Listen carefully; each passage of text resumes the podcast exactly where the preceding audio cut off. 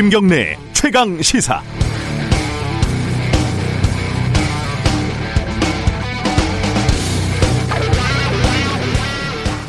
인천의 한 목사가 코로나는 하나님의 심판이다 이렇게 말을 했다고 합니다. 설교에서요. 이걸 가지고 코로나 팔아서 장사하냐? 그래서 코로나가 교회에 많이 퍼졌냐?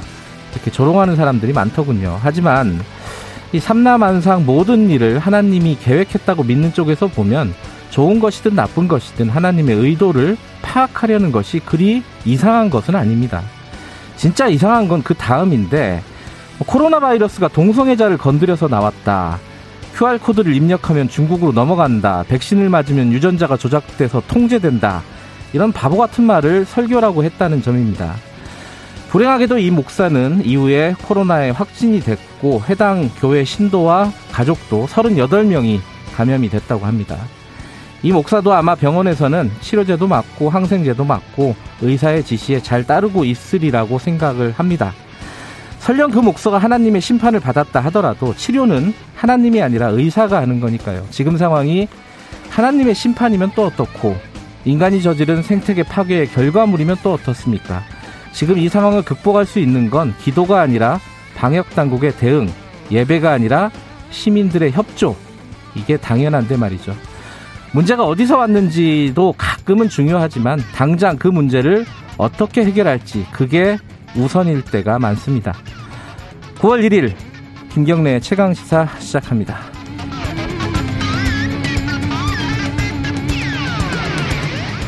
김경래 최강 시사 유튜브 라이브 열려 있습니다. 실시간 방송 보실 수 있고요. 문자 참여 기다립니다. 샵 9730으로 보내주시면 됩니다. 짧은 문자는 50원, 긴 문자는 100원이고요. 스마트폰 콩 이용하셔도 좋습니다. 어, 오늘 1부에서는요, 지금 의사들하고 정부하고 중재하고 있는 분이 계시죠. 한정의 국회 보건복지위원장. 어제 또 정책위 의장으로 또 선임이 됐더라고요. 어, 1부에서 만나보고요. 2부에서는 최고위원, 민주당 최고위원 중에 가장 높은 득표율로 당선이 된 김종민 의원 만나서 얘기 나눠봅니다.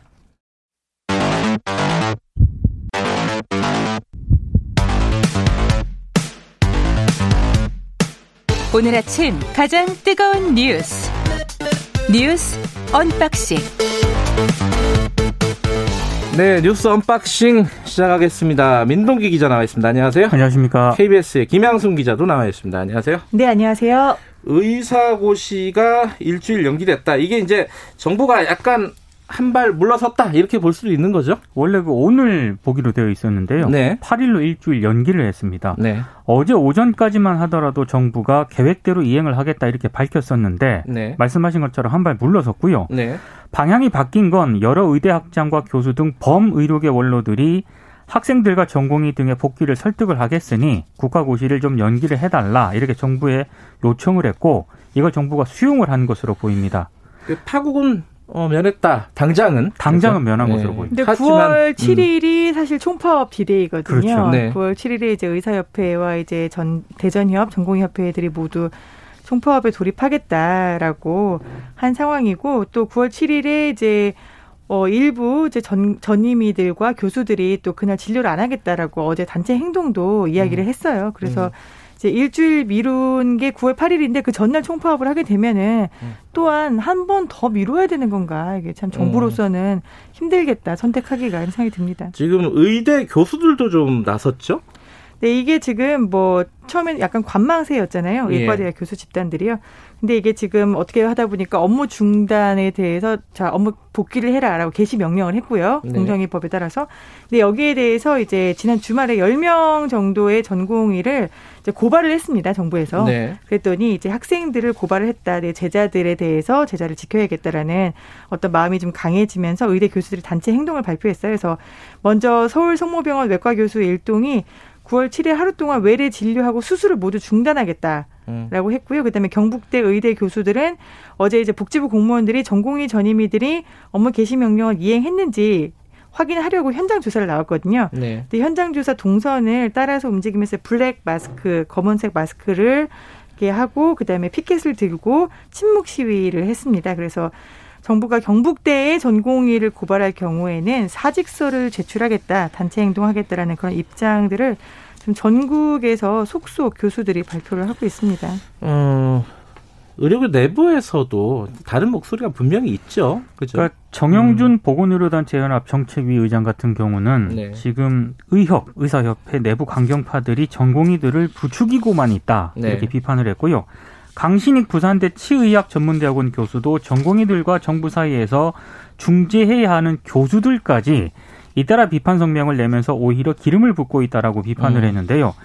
그 한국 백혈병 환우회 등 여섯 곳 환자 단체가 또 있습니다. 네. 어제 이 전공의협회 쪽에 공개 서한을 보내가지고 간담회를 제안을 했는데 일단 의료 현장으로 돌아오고 난 뒤에 정부와 협상을 하기 바란다.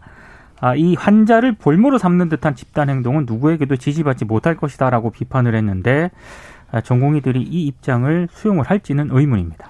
근데 제가 이제 한 달 정도 됐거든요. 이게 어떻게 보면은 어, 의협과 혹은 이제 의사들의 단체 행동과 네. 정부 간의 강대강 구도다라고 한 게 근데 어떻게 보면 언론이 파업 보도를 함에 있어서 그동안은 항상 네. 시민의 불편을 강조를 합니다. 뭐 그렇죠. 뭐 지하철을 타면 발이 묶인다든가 음. 뭐 이제 시민의 불편을 강조를 하는데 이번 파업만큼 어떻게 보면 환자들의 생명을 볼모로 한다라는 보도가 적게 나온 파업이 음. 없었던 것 같아요. 네. 그래서 가장 감성에 호소를 하지 않고 있는 상황인 건데 이런 상황에서 그렇다면은 이게 의사들이 주장을 하는 게 정원을 늘리면 늘리면 의료계의 시스템이 무너진다. 라는 주장을 하고 있잖아요. 네. 그 주장이 정말 사실인지 그다음에 뭐 첩약을 쓰면은 이거는 뭐 또 굉장한 부담이 늘어난다라는 주장을 하고 있는데 이런 주장이 사실인지 여기에 대한 좀 언론 보도가 필요한 시점이 아닌가. 언론이 어떤 공론장 역할을 했어야 되는데 갈등만 계속 부각시키고 있다. 그런 생각이 좀 듭니다. 네. 지금 그 어, 9월 7일까지 어쨌든 협상이 돼야지 어, 그 이후에 뭐 파업이라든가 그 국가고시라든가 이런 단체 것들이, 행동에 영향을 예. 미치겠죠. 어, 그 뭐 철회를 넣느냐 안 넣느냐 그 문구를 이게 뭐 협상에서 실제적으로는 뭐 핵심이라는 얘기도 있던데 그 중재를 하고 있는 한정애 보건복지위원장 은 어, 우리 unboxing 끝나면은 만나서 좀 자세히 얘기를 들어보겠습니다. 코로나 얘기로 좀 넘어가죠. 오늘 아마도 어, 누적 확진자가 2만 명이 넘어서겠죠. 그죠? 넘어설 것 같습니다. 네. 어제 그 8월 31일 0시 기준으로 국내 누적 확진자가 19,947명으로 집계가 됐거든요. 한 53명만 네, 남은 거네요. 지금 매일 네. 수백 명대로 증가하는 확산세를 감안을 하면 오늘 2만 명을 넘어설 가능성이 굉장히 높습니다. 그리고 네. 이 감염 경로가 확인되지 않는 불분명 감염 사례도 계속 증가 추세인데요. 네. 최근 2주 동안 이 감염 경로 불명 비율이 22.7%를 기록을 했거든요. 네. 아, 지난 4월 이후 최고치 직전 조사 기간인 그 8월 2일에서 15일보다 무려 두 배 이상 높은 그런 수준입니다. 음. 이게 굉장히 네. 위험한 것 같습니다. 이 최근 2주라고 지금 말씀을 하셨는데 이 최근 2주가 어떻게 보면 코로나 2차 확산이 폭발적으로 일어난 시기잖아요. 네. 이 시기가 지금 우리 확진자가 이제 2만 명이 될 거다. 2만 명 넘는다고 했는데 요 2주 동안에 발생한 확진자가 5천 명이 넘습니다. 그러니까 우리나라에서 올해 발생한 전체 확진자 중에서 4분의 1 이상이 요 최근 2주, 즉 8월 14일에서 30일 이 사이에 발생했다는 거고 네. 그 중에 또 20%는 경로가 어딘지 그렇죠. 모르는 깜깜이 감염자라는 거고 음.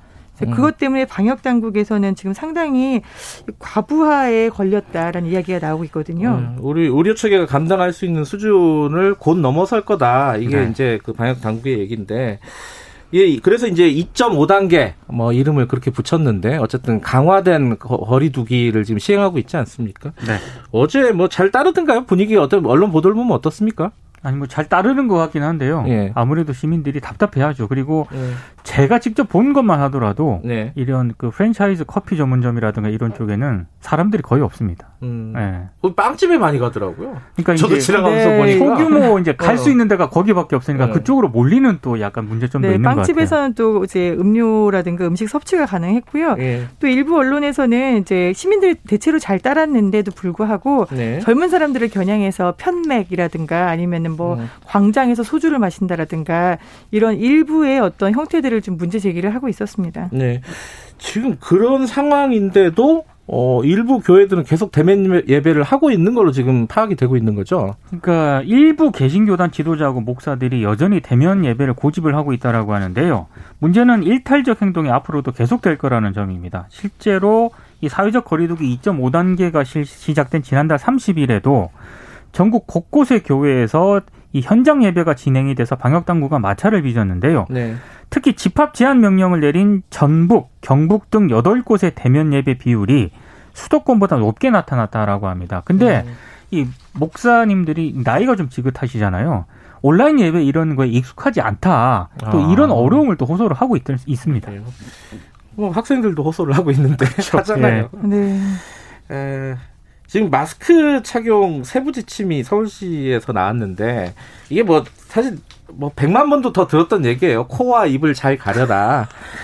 어, 그리고 야외에서도 밀집된 곳은 반드시 써라. 2미터 이상 확보가 안 되는 곳은. 너무 답답한 사람들이 많으니까요. 야외에 네. 이제 운동을 나가거나 했을 네. 경우에 내가 계속 쓰고 있어야 되느냐. 사람이 없는데 음. 공원에. 음. 네. 사람이 없을 경우에 잠깐 벗는 건 괜찮습니다. 하지만 네. 가족이 아닌 다른 사람과 2미터 정도의 간격이 음. 유지되지 않는다고 판단하실 경우에 반드시 쓰셔야 된다. 이런 말씀이죠. 저도 운동할 때 이렇게 들고 다니다가 사람이 오면 쓰고 아 그렇죠 어렵더라고요. 어려워요.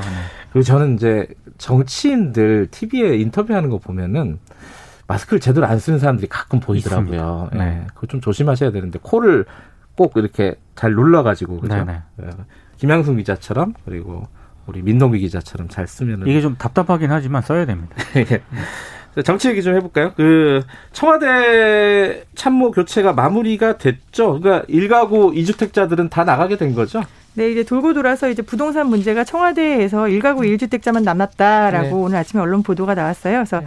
마지막 다주택자였던 참모입니다. 여현우 국정홍보비서관이고요. 네. 어, 본인이 이제 자진 사직서를 냈습니다. 그래서 이유가 주택을 두 개를 갖고 있었어요. 하나는 과천에 있고 하나는 마포에 마포. 있었는데 네. 이제 마포구 아파트를 팔려고 했는데 네. 이게 처분이 안 됐던 거죠. 음. 그래서 보니까 지금 어떻게 보면 거래가보다는 5천만 원 정도 높게 그리고 호가보다는 5천만 원 정도 낮게 내놨어요. 음. 내놨는데 음. 지금 아무래도 물량이 많습니다 시장에 그래서 네. 팔리지 않았다라고 처분하지 못했으니 나가겠습니다라고 이야기를 했고요. 예. 결국 이렇게 해서 작년 12월 16일이었어요. 예. 다주택 참모는 한 채만 남기고 처분해라라고 노영민 실장이 얘기했었죠. 예. 이제 8개월 만에 청와대가 다주택자 없다라는 그 목표를 음. 이뤘습니다. 음. 안 팔려서 나갔다. 네. 네. 5천만 원 갖고는 안 되는 모양이네요. 한 1억 1억 정도. 미래통합당은 당명을 어 아직은 뭐 확정은 아니지만은 어, 네. 어 가칭으로 정한 것 같은데 국민의힘으로 네. 요 얘기는 우리 저기 김수민의 눈에서 자세하게 다룰 거니까 넘어가도록 하고요. 민주당 인선 마무리된 거 요거 정리하고 어 끝내죠. 어, 박강원 사무총장 그리고 한정혜 정책위 의장, 박홍배, 박성미 최고위원 이 두 사람은 지명직인데요. 네. 어제 이낙연 대표가 인선을 마무리를 했습니다. 이 인선은 어, 뭐 박홍배 한국노총 금융노조 위원장하고 한정혜 의원 같은 경우에는 영남 출신이거든요. 어, 이낙연 대표가 호남 출신이다 보니까 영남 출신 기용과 같은 지역 안배를 했다 이런 측면이 하나 있고요. 그리고 지명직 최고위원회 박성민 청년 대변인이 임명이 됐는데 네. 민주당 역사상 첫 20대 최고위원입니다. 그래서 아하. 청년 여성 참여의 제도화 이 두 가지 기조 아래서 이루어졌다고 설명을 하고 있습니다. 심지어 학생이라면서요? 학생입니다. 제가 어제 이 보도를 보고 네. 약간 굉장히 좀 마음이 불편했는데요. 네. 박성민 지명자의 얼굴과 함께 네. 어, 사상 첫 여대생이라고 써놨더라고요. 음. 아. 남자 학생이었어도 남대생이라고 썼을까요? 라는 좀 불편한 마음이 좀 들었습니다. 24살 대학생이라고 음. 했어도 충분한 표현이 아니었을까. 아니, 그냥 20대 최고위원이라고 하면 될것 음. 같은데 또 굳이 그걸 구분을 하네요. 네, 휴학 중이라는 게 좀 특이하긴 하죠. 근데 여대생이라고 굳이 할 필요는 없죠. 없죠. 그렇죠. 그렇죠? 네. 오늘 김종인 위원장 만난다고요? 그러니까 이낙연 어. 대표 취임 음. 인사를 겸해서 첫 회동을 하기로 했는데요. 네. 일단 뭐 이낙연 대표는 예, 김종인 위원장에게 쇄신안에 대한 지지 의사와 함께 민생 입법 협조를 구할 것으로 보이는데 지금 뭐 법사위원장 반환 이런 거를 미래통합당이 요구를 하고 있잖아요. 그게 쟁점이죠. 예. 음, 그 상임위원장 배분을 다시 하자. 그렇습니다. 아, 이런 얘기들이 나오고 있는데 그 입장은 최고위원회 어제 어, 당선이 된 어, 주말 사이에 당선이 된 김종민 최고위원과 네. 함께 자세히 좀 얘기 나눠보겠습니다. unboxing 여기까지 하죠. 고맙습니다. 고맙습니다. 고맙습니다. 민동기 기자 그리고 KBS 김양순 기자였습니다. 김경래 최강 시사 듣고 계시고 7시 35분 향해 가고 있습니다.